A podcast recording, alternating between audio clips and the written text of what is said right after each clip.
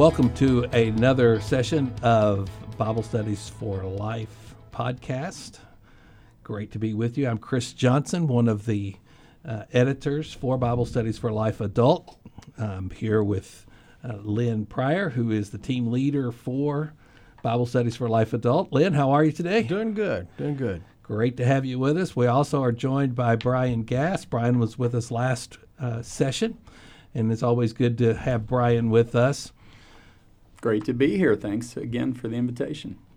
Well, what we're, we're in is this is a study called uh, Dealing with Messy Relationships. uh, and of course, we, we laugh that we all know it. You know, you hear the word messy relationships, and we all have our own stories that we could tell. Sure. But the idea is looking at this from a biblical perspective on what do we do to make them unmessy. And so, this uh, particular session, we're going to talk about the idea that we serve. And uh, it's not just that we, we, we love them, we forgive them, but we need to do things for people in, in a sense to build, sustain, and support that relationship. So that's where we're headed. The p- main point of the session is uh, that we need to uh, take the initiative. We need to seize the opportunity to serve. So uh, we, it's not all for some people. They are naturals. That just is second nature to serve. For others of us, we need to be reminded that uh, we have to look for those opportunities to do that. Right. Put it on our Google Calendar. That's right. And one of our earlier sessions was the idea that how do we deal with messy relationships? Well, there's the element of love. So we're going to kind of pick up with that where we show our love by serving the other person. And to do that, we're going to be in Galatians uh, 5 and just uh, end of chapter 5 and into, into chapter 6.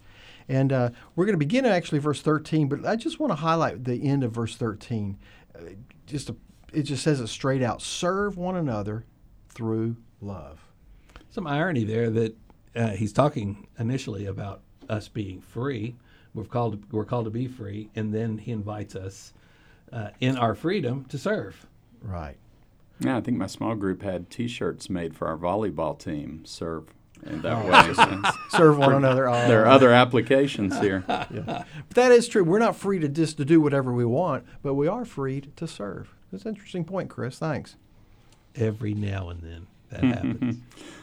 Yeah, most of us associate freedom in Christ um, with the book of Galatians, and uh, the writer reminds us here that freedom is not license. Um, it's not an opportunity for the flesh or to go back to the old man. We're to maximize our liberty in Christ by loving other people, and one of the best ways we do that is through serving them.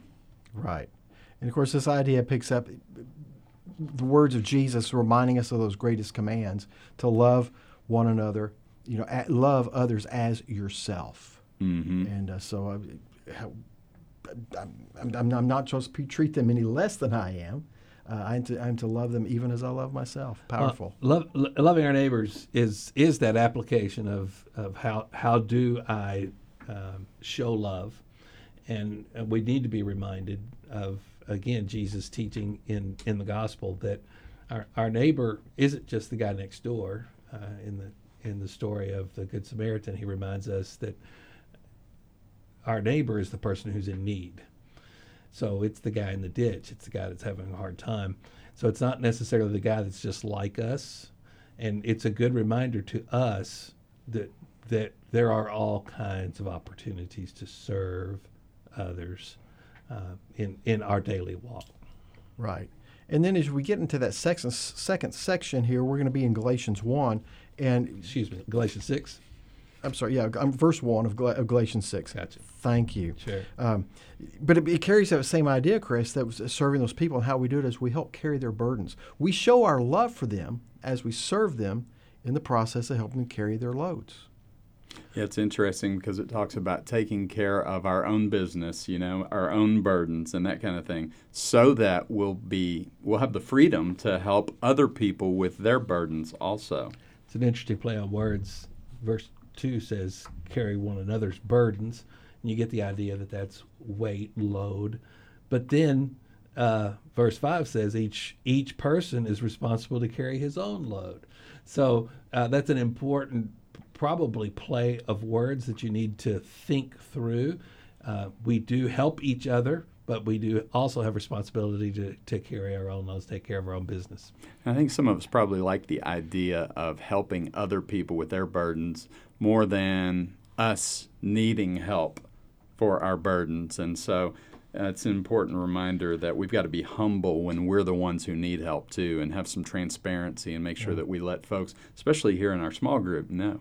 I, will confess that during the prayer time for my group, you know, uh, there's people that will always have something to share. I rarely ever share something about myself on a personal note. Uh, because Brian, as you said it, I, am kind of guilty of that. I'm willing to help other people, pray for them, but when it comes to me, I tend to be quiet, mm. and that's that's not beneficial. Uh, I mean, really, because I think what we're getting here in this passage is this is the heart of what the church is about as believers. We are not Lone Ranger Christians. We are in this together. So you help me carry my burden.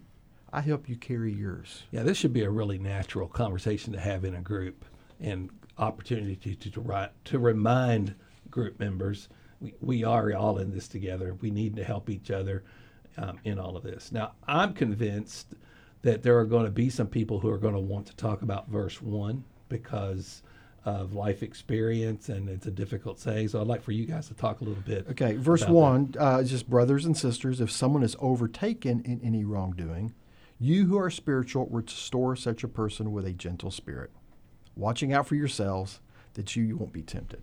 I think that gentle spirit part gets left out sometimes when that happens, right? Uh, yes. Confronting. Some people are really good about confronting, but not so much with a gentle spirit. Sharing the truth, maybe not in love. Right.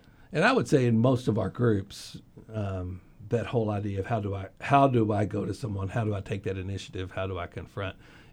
It, for most people, that's very difficult. Mm. We, we want to kick that can down the road. We don't want to have to deal with that ourselves.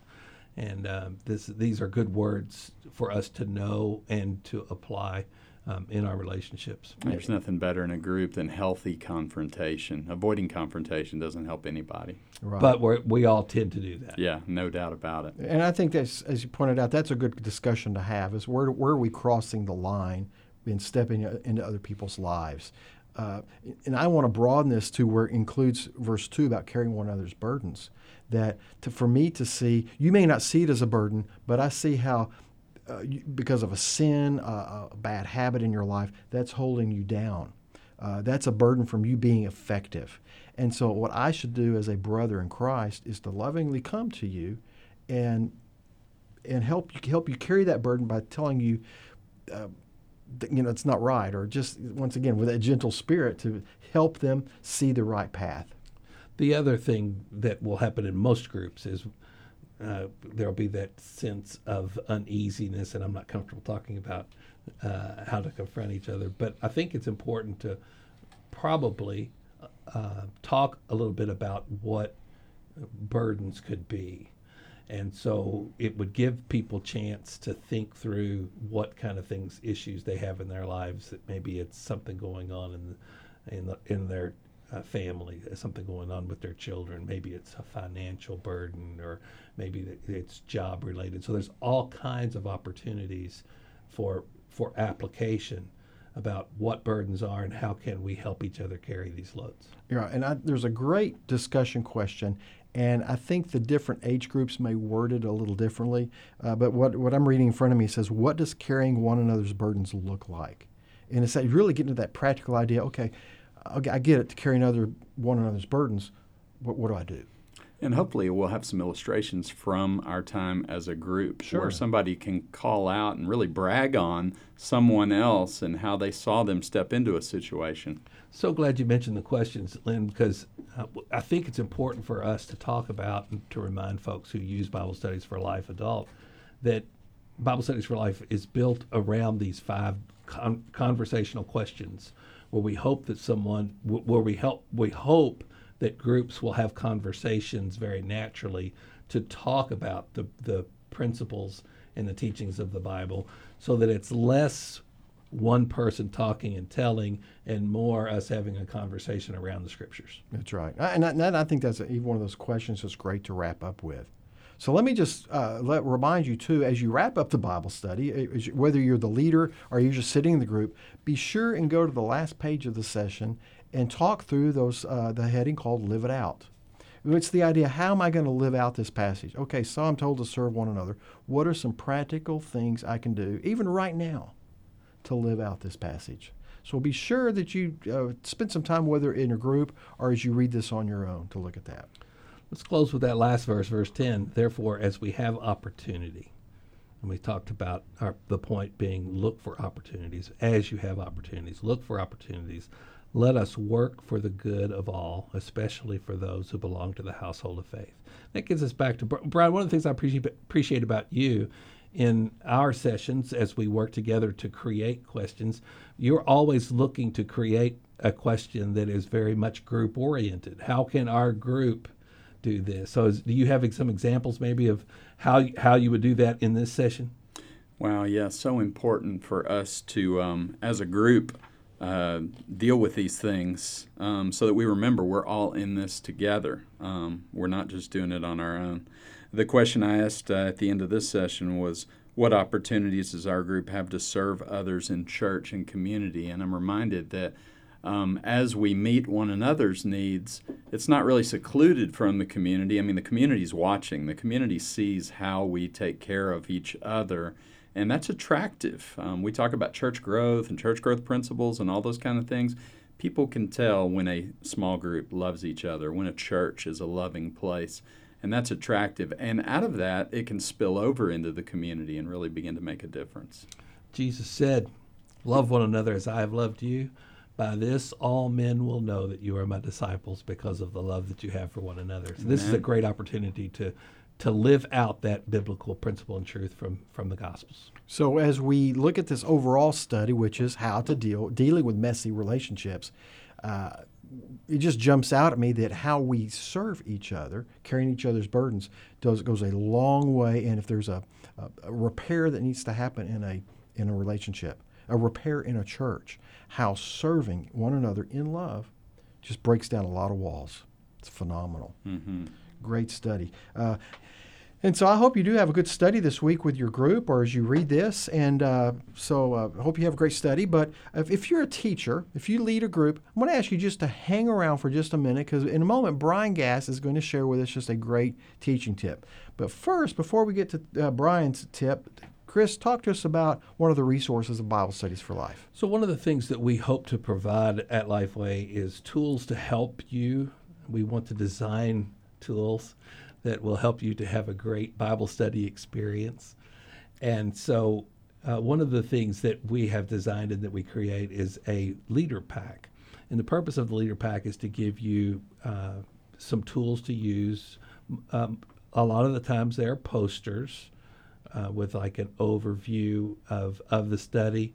Uh, sometimes we use um, help me guys maps maps thank you charts uh huh. Background on a Bible book or a character. Those are usually handouts, mm-hmm. but sometimes it's a uh, there's a question or an activity where you, p- respond on the uh, on the page on the uh, on the tool provided. Sure, where it's more interactive, or even you know the plan of salvation, just to be a reminder to people that they need to be out witnessing. So, I, for me, I need those kind of helps. If I'm teaching a group, I don't that's not the first thing that runs through my mind is what's a creative interactive way that we can do this differently.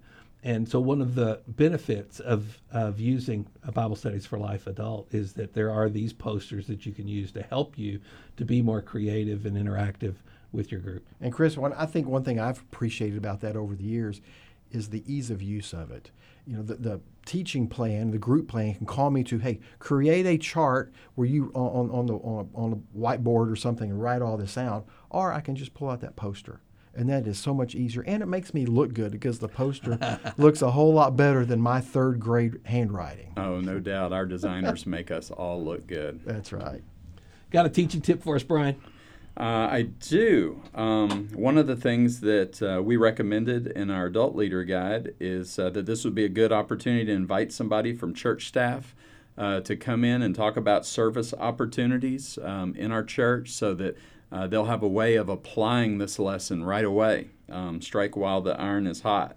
Um, or you could even set up a little um, mini community missions fair uh, there in your room and invite some late champions of different ministries to come in and just tell them, hey, if you'll come to our class today, um, we'll give you a minute to really plug your ministry in some ways that folks in our Sunday school class or small group can serve.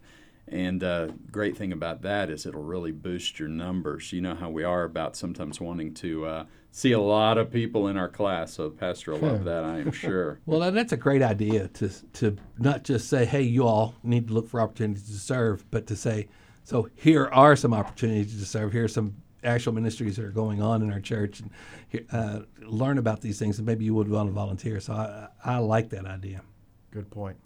All right, great to have you with us today as we talk about Bible studies for life, adults, and I hope that you will look for opportunities to serve others in your group, in the church, even people out in the community this week.